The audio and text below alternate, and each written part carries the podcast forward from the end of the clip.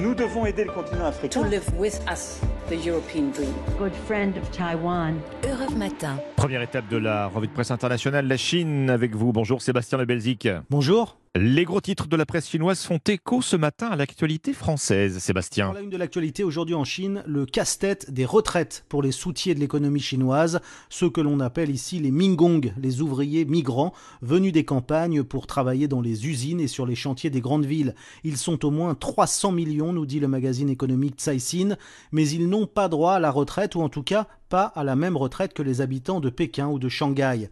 Le journal Sixstone nous révèle ainsi que 80% de ces ouvriers qui travaillent dans des conditions euh, très difficiles, parfois 12 heures par jour, logés dans des dortoirs insalubres, doivent travailler après 65 ans et ils sont même 20% à travailler au-delà de 80 ans.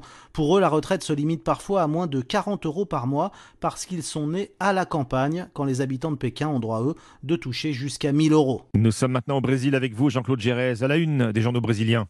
La presse revient sur l'explosion des cas de malnutrition, de paludisme et de maladies respiratoires vécus par les Indiens Yanomami. Depuis une semaine, souligne l'Estado di San Paolo, des centaines de personnes sont hospitalisées en soins intensifs dans les hôpitaux de l'État du Roraima, au nord du pays, près de la frontière avec le Venezuela. Dans les territoires indiens, explique la Folia di San Paolo, l'armée et les services de santé font le maximum pour tenter de mettre un frein à ce génocide, comme l'a qualifié le ministre de la Justice, Flavio Dino, dans le journal O Globo.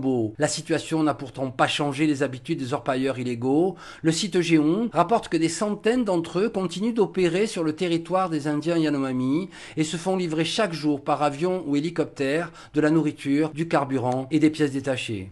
On fait une dernière étape au Kenya avec vous, Charlotte Simonard. De quoi parle la presse kenyane? De l'exportation des baobabs kenyans vers les États-Unis. Des défenseurs de l'environnement attaquent l'État kényan euh, pour son accord passé avec une entreprise américaine, nous apprend le quotidien de Standard.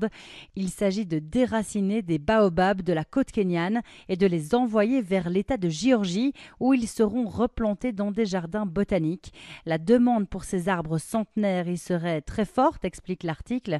Un arbre vaudrait entre 1000 et 3000 dollars. Le journal diffuse une photo d'un baobab déraciné attaché sur la remorque d'un immense camion, de quoi faire bondir les populations locales qui luttent contre la déforestation et s'alarment de voir leur environnement défiguré.